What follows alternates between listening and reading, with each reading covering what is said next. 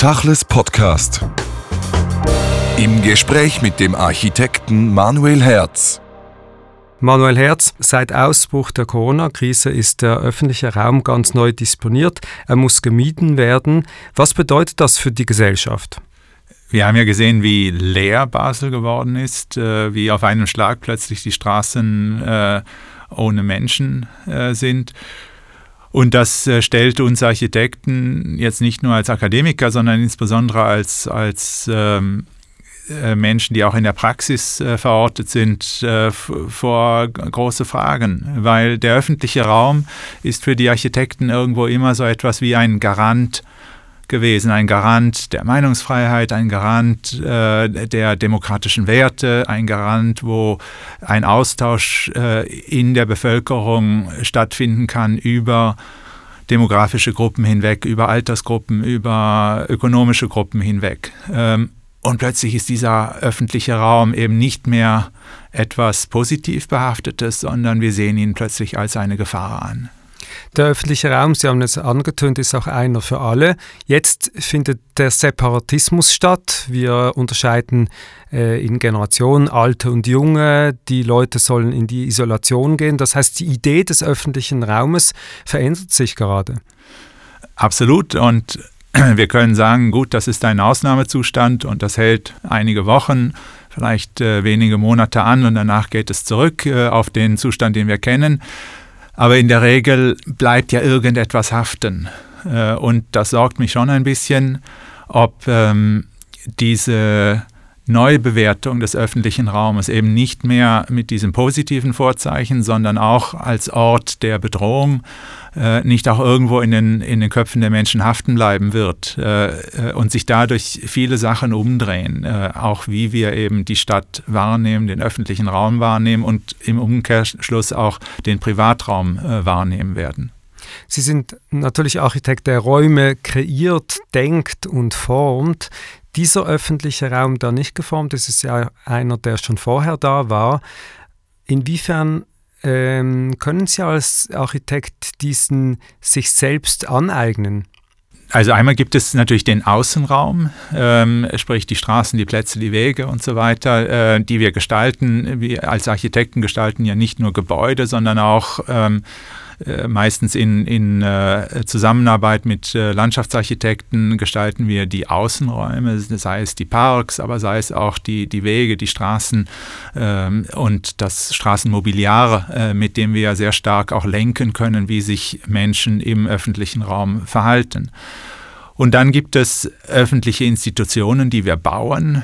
Äh, das können Museen sein, das können äh, Bahnhöfe sein, das können andere äh, öffentliche Institutionen sein, das kann auch die öffentliche Verwaltung sein. Und idealerweise sind das ja auch Orte, wo die Öffentlichkeit quer durch die Gesellschaft zusammenkommt und äh, sich neu kennenlernt, sich inspiriert an den Sachen, die im Museum ausgestellt werden, aber sich auch inspiriert äh, gegenseitig. Und dieses Gefühl von, ich sag mal, Heterogenität äh, zu erzeugen oder diese Qualität von Heterogenität zu erzeugen, sehen wir eigentlich immer als Qualität, sehen wir als etwas Positives, eine neue Durchmischung, eine Durchmischung, die eben anspornt, die inspiriert. Und auch das ist wieder durch diese Corona-Krise äh, hinterfragt. Es ist interessant, Sie sind ja ein Sohn von einem Soziologen und einer Richterin, also Sie sind aufgewachsen mit der, sagen wir, Wissenschaft über die Gemeinschaft, über die Gesellschaft, aber auch über das Recht und das Recht in der Gesellschaft.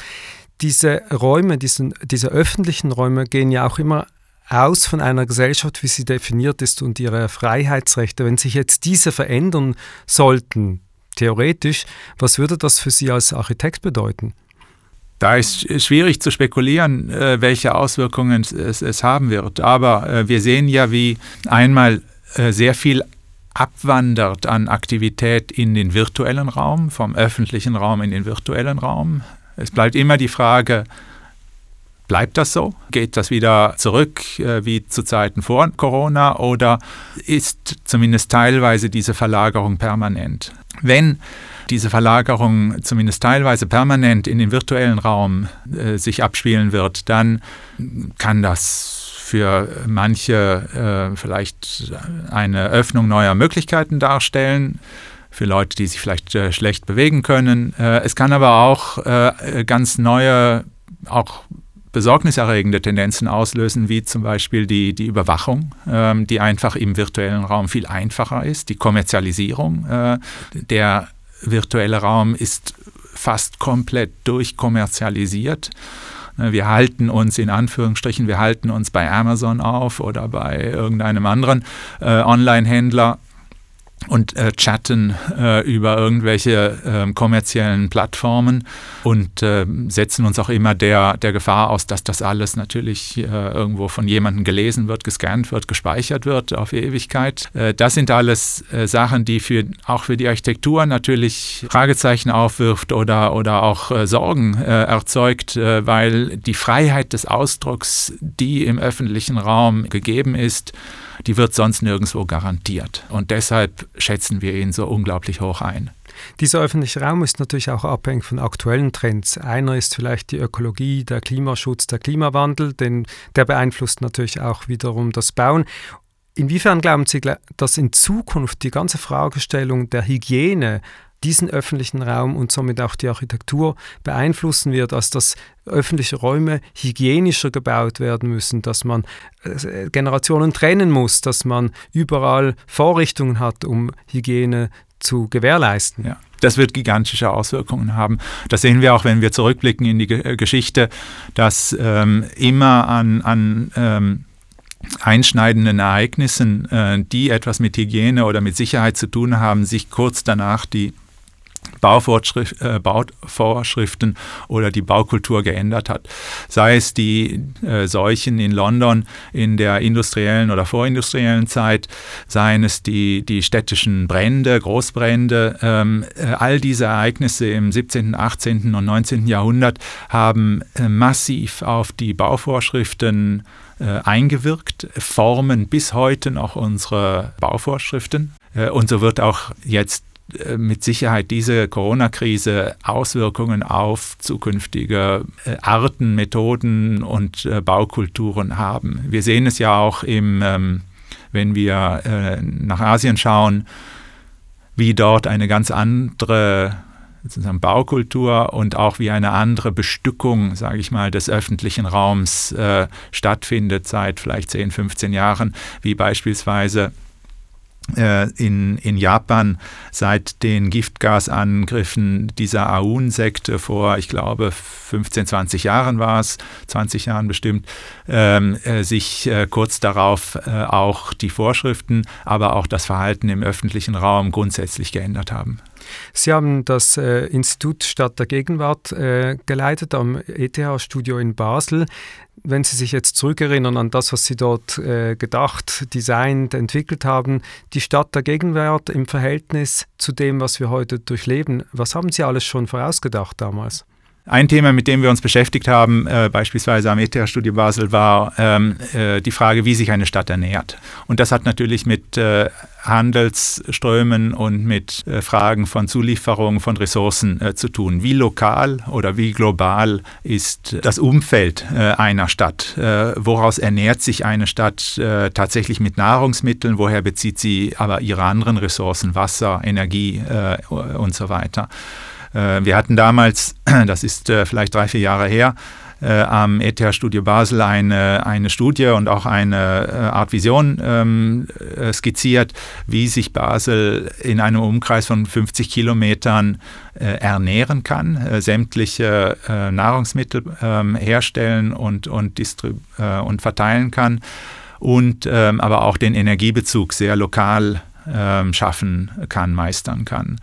Ich glaube nicht, dass äh, diese Corona-Krise die Globalisierung komplett in Frage stellen wird und dass wir uns äh, wieder zurückbesinnen auf einen kompletten Regionalismus. Aber ich glaube schon, dass die äh, extrem globalisierten äh, Warenkreisläufe und Produktionsabläufe die Fragilität ähm, sehr stark deutlich gemacht haben, uns jetzt sehr stark deutlich gemacht haben. Wir schaffen es jetzt noch, nie, noch nicht mal irgendwelche äh, I don't know, äh, Masken äh, herzustellen und ähm, das holt uns dann schon wieder in eine andere Realität ein, dass wir uns nicht komplett auf, auf diesen internationalen Warenhandel verlassen können, äh, sondern auch zumindest parallel eine Produktion, sei es landwirtschaftliche Güter, Nahrungsmittel, sei es Energieproduktion, aber sei es auch andere waren des alltäglichen Bedarfs äh, in einem regionalen oder etwas überregionalen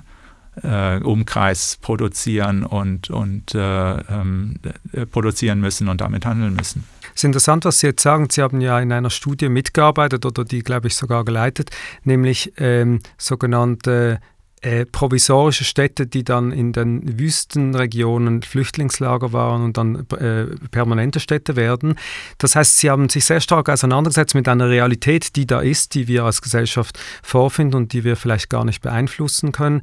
Äh, was heißt das für Sie als Architekt, das Bestehende entgegenzunehmen und dann versuchen zu entwickeln?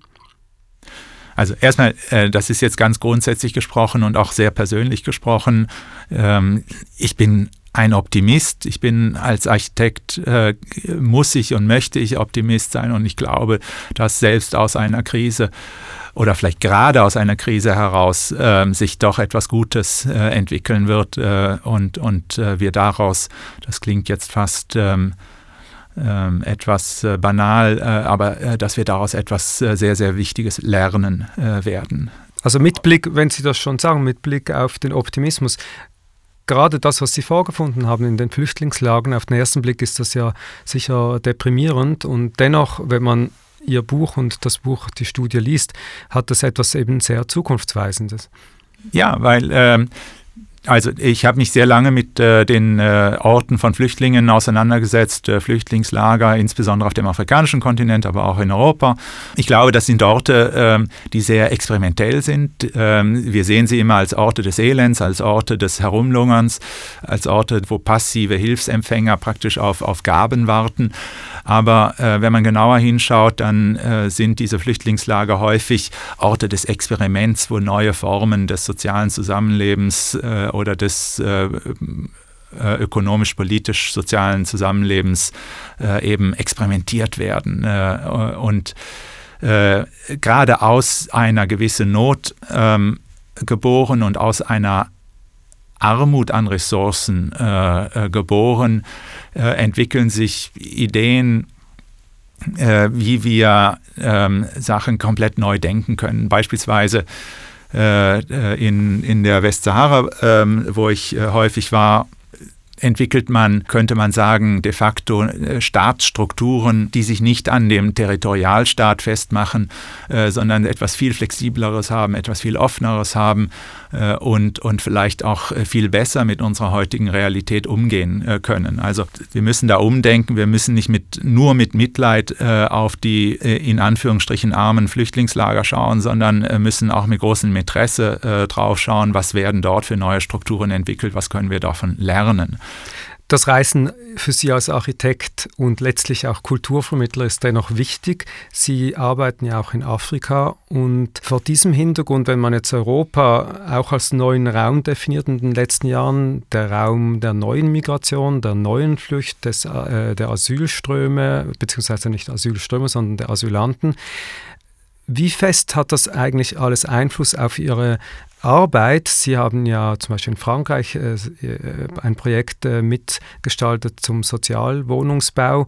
Was heißt das dann konkret mit diesem ganzen Background? Wie kann man das einfließen lassen in einen Raum, in eine, in eine Gebäudeumgebung, in, ein Lebens, in eine Lebenswirklichkeit? Ich denke, das ist auf, auf zwei Ebenen, äh, kann man die Frage beantworten. Einmal ähm, sozusagen im, im Arbeitsalltag. Äh, wir machen natürlich äh, viel jetzt äh, virtuell, äh, obwohl ich Projekte in Europa und in Afrika habe, äh, die derzeit bau, gebaut werden. Ähm, machen wir sehr viel mit Videokonferenzen und sowas und ähm, merken eigentlich, wie gut das geht. Aber ähm, Nehmen wir ein konkretes Beispiel. In, ähm, in Frankreich habe ich einen äh, sozialen Wohnungsbau äh, entworfen und gebaut, in Lyon ist der angesiedelt. Äh, da ging es mir darum, mit ganz minimalen Mitteln, äh, wirklich niedrige Baupreise, äh, einen Wohnungsbau äh, zu bauen, der eigentlich die höchste Qualität innerhalb äh, äh, des Regelwerks hat, beziehungsweise das Regelwerk, was in Frankreich im sozialen Wohnungsbau extrem rigide ist, äh, so zu pushen, dass eine ganz neue Wohnung, Wohnstruktur auch rauskommt mit einem sehr hohen Terrassenanteil, Balkonanteil, ähm, damit die Leute nicht nur in ihrer Wohnung gefangen sind, sondern auch austreten können. Ich möchte jetzt nicht sagen, dass das in irgendeiner Form ähm, hellseherisch war, aber ähm, gerade in, in Zeiten von Corona, wo äh, insbesondere in Frankreich eine de facto Ausgangssperre äh, herrscht, ähm, glaube ich, dass dieses Denken, wie kann man innerhalb eines Regelwerks äh, diese Regeln äh, bis ins Extreme äh, sozusagen pushend austesten und wie kann man eine hohe Qualität an Flächen schaffen außerhalb der Wohnungen auf Terrassen. Also, dass diese Vorgehensweise den Bewohnern jetzt sehr zugute kommt, äh, weil äh, sie haben plötzlich vier Terrassen. Jede Wohnung hat vier Terrassen, ähm, wo sich eine vier-, fünfköpfige Familie verteilen kann äh, und bei einer Ausgangssperre sich nicht gegenseitig auf die Nerven geht, äh, sondern äh, viel, viel, viel frische Luft genießen kann. Äh, das ähm, ist vielleicht so ein, ein grundsätzlicher Geist, äh, der dem Entwurf zugrunde liegt, äh, der auch dann in heutigen Zeiten seinen, seinen Vorteil beweisen kann. Eine ganz andere Form von Regelwerk hatten Sie zu berücksichtigen beim wahrscheinlich berühmtesten Bau, den, äh, für den man sie kennt. Das ist die neue Synagoge in Mainz. Dort ist ja interessant, wie Sie aus Inhalt eigentlich Form kreieren. Nämlich aus der Wortkultur des Judentums entsteht eine Synagoge mit Buchstaben, mit Schriften, mit Inhalten, die auf einmal zu Form werden. Wie viel Freiheiten konnten Sie sich dort nehmen, diese Wucht hinzustellen, die ja heute Dekonstruktionismus genannt wird? Ich weiß nicht, ähm, ob das Label äh, trifft, aber ähm, es war damals ein Wettbewerb. Es war äh, mein erstes Projekt in meiner damals noch jungen äh, Laufbahn, ein erster Wettbewerb, den ich glücklicherweise gewonnen hatte. Und nichts Schöneres kann man sich wahrscheinlich vorstellen als Architekt, als mit einem Wettbewerb für eine Synagoge äh, seine Karriere äh, starten zu können. Das war dann äh, wirklich fantastisch. Da ging es mir eigentlich auch um ein Thema, was wir heute angesprochen haben, nämlich um das Thema Migration. Wie können wir im Exil, in der Diaspora, einen Ort schaffen, der ein Stück sozusagen Heimat vielleicht darstellen kann, der äh, sehr stark auf eine lokale Tradition in, in Mainz zurückzuführen ist und diese Kraft der Diaspora ähm, in dem Gebäude äh, Ausdruck gibt. Äh, es war, glaube ich, ein sehr radikaler Entwurf oder es ist ein sehr radikaler Entwurf, ähm, der mit einer fantastischen jüdischen Gemeinde äh, realisiert werden konnte, der jetzt im September zehnjähriges Bestehen feiern wird. Und ähm, äh, ich glaube, auch dort äh, sind Themen, die immer wieder vorkommen, die mich auch immer wieder interessieren, nämlich diese Frage von auf der einen Seite einen Ort erzeugen, ähm, der sehr markant ist, der ein, ein äh, Zentrum, neues Zentrum darstellen kann, aber auch immer äh, diese Frage von Migration, von Ortslosigkeit, von, von dem Bewegen durch die Wüste, äh, die Diaspora, das Exil, ähm, äh, der Eruf, äh, der auch irgendwo dem, dem Gebäude zugrunde liegt. Ähm, all diese, und das, das sehe ich nicht unbedingt als binäre Gegensätze an, also der, der, der feste geografische Ort auf der einen Seite und, und die Ortslosigkeit auf der anderen Seite, sondern diese ähm, Aspekte sind immer im Austausch, sind im Flux. Äh, äh, äh der Wunsch nach einer definierten Örtlichkeit, gerade in der Diaspora, gerade im Exil, äh, erzeugt vielleicht ein viel interessanteres Nachdenken, äh, was Ort eigentlich bedeuten kann, äh, als ähm, äh, wenn man sich ihm immer gewiss ist. Und deshalb, ähm, um jetzt einen großen Schlenker zu machen, so bedrohlich diese Krise, Corona-Krise auch ist, ähm, gerade weil sie altbewährtes in Frage stellt, ist sie zumindest auf einer intellektuellen, aber auch praktizierenden Ebene sehr spannend, äh, was sich Neues daraus entwickeln wird. Und wenn ich anfangs im Gespräch auch etwas ähm, sorgenvoll klang, ähm, habe ich trotzdem mit meinem Grundoptimismus auch irgendwo einen, einen positiven Ausblick, dass wir es äh, gerade wegen dieser Krise schaffen werden, neue Ideen zu entwickeln, wie wir mit Stadtraum umgehen, wie wir mit Austausch umgehen, wie wir mit Heterogenität umgehen, wie wir neue Formen des, des Zusammenlebens entwickeln werden, äh, ohne in einem äh, kommerziellen irgendwie äh, kontrollierten Raum zu landen.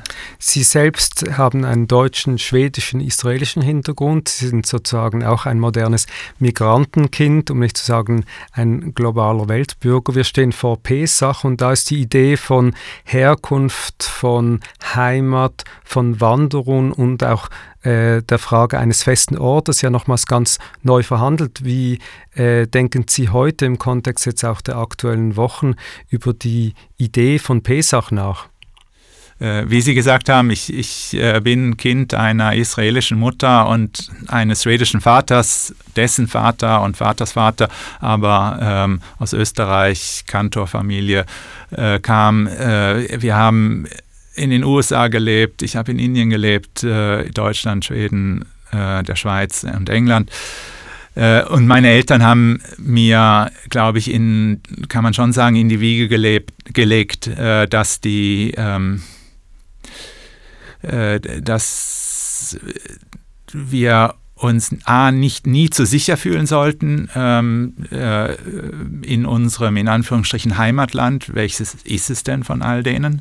Äh, und auch, dass die emotionale Bindung sich viel mehr vielleicht auf die Familie äh, beziehen sollte, als auf das, ähm, das in Anführungsstrichen Heimatland. Und so muss ich äh, wirklich gestehen, selbst mit einem israelischen Pass äh, ist meine emotionale Bindung zum Staate Israel ähm, äh, nicht endlos. Ähm, äh, ich bin fasziniert von der Kraft der Diaspora, ähm, welche kreative Schöpfungskraft äh, sie hervorgebracht hat äh, und sehe sie nicht als eine Sache, die wir überwinden müssen, um dann alle nach Hause, nach Jerusalem gehen zu müssen, sondern äh, äh, sie möchte eigentlich festhalten an, an dieser Freiheit eben, die uns die Diaspora äh, ermöglicht hat.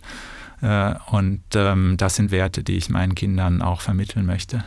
Mit diesem Gedanken über die Diaspora was heißt das dann für Gebäude? Sind das alles Gebäude auf Zeit letztlich von der jüdischen Idee her betrachtet?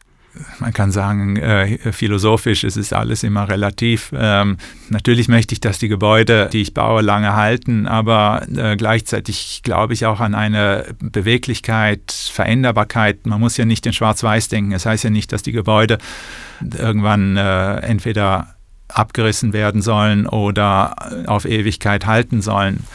Vielleicht ist das bei der Synagoge sehr wohl so, die soll auf Ewigkeit halten, aber Wohngebäude, die ich baue, sollen auch eine Flexibilität haben, dass sie äh, umgeplant werden können, dass sie, wenn sich äh, demografische Strukturen ändern, dass sie sich denen anpassen sollen.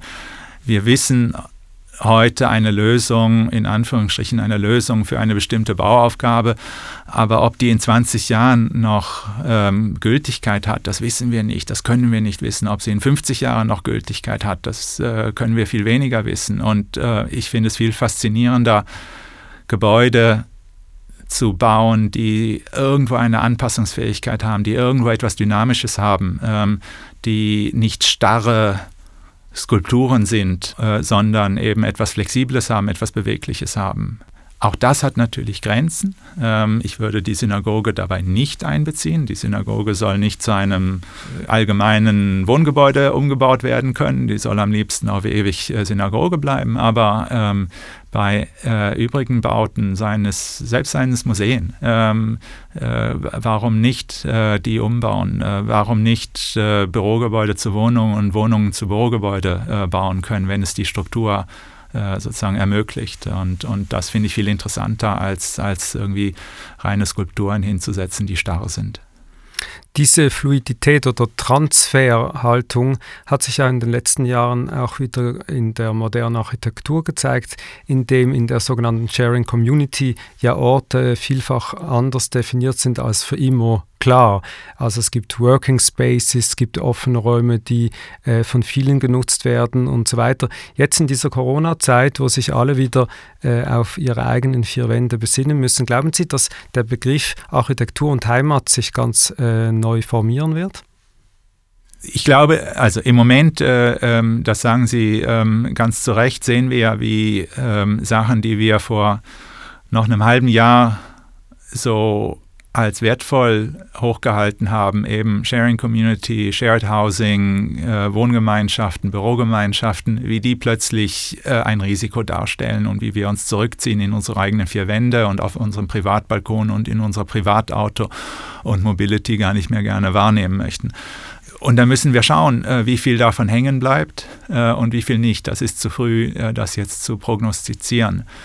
Gleichzeitig sehen wir auch umgekehrte Tendenz, wie wichtig gerade in solchen Zeiten äh, der Austausch ist, wie, wie traurig es ist, äh, Nachbarn zu sehen, die keinen Mitbewohner haben, die alleine zu Hause sitzen und äh, mehrere Wochen äh, keinen einzigen anderen Menschen als sich selber gegenübertreten werden. Das ist ambivalent. Äh, es gibt, glaube ich, äh, es ist nicht möglich zu sagen, das eine ist richtig, das andere ist falsch. Ähm, es gibt beide Tendenzen gleichzeitig oder beide Energien sozusagen äh, gleichzeitig. Ich glaube, wir werden, was wir schon vorher besprochen haben, wir werden aus dieser Krise mit einem ganz anderen Hygienebewusstsein herausgehen, mit einem noch stärkeren Hygienebewusstsein rausgehen. Ich glaube, wir werden uns Modelle anschauen, die außerhalb von Europa liegen sei es im asiatischen Raum, sei es aber auch im afrikanischen Raum. Ähm, ich glaube, und das ist jetzt wieder sehr allgemein gesprochen, dass ähm, Europa leider, muss man sagen, äh, zeigt, dass es viel schlechter mit der Krise umgehen kann als Asien zumindest. Ähm, in Afrika, da es sehr flexible Strukturen sind und da es auch eine sehr junge Gesellschaft ist, ähm, werden sie vielleicht damit besser zurechtkommen. Ähm, die Asiaten haben es schon gezeigt. Ähm, und äh, äh, es wird uns einfach zwingen, äh, über die Grenzen hinwegzuschauen, und zu gucken, welche Modelle des Zusammenlebens, des Austausches ähm, äh, äh, von, von Konzepten von Wohnungen, von Konzepten von Privateigentum äh, und Allgemeineigentum oder, oder alles, äh, äh alle Zwischenräume dazwischen, zwischen privat und, und, und öffentlich, können wir ähm, erkennen in, in Gesellschaften äh, Asiens, äh, die wir für uns dann als, als äh, neue Rezepte oder neue ähm, Inspiration äh, anhand nehmen. Manuel Herz, vielen Dank für das Gespräch. Tachles Podcast.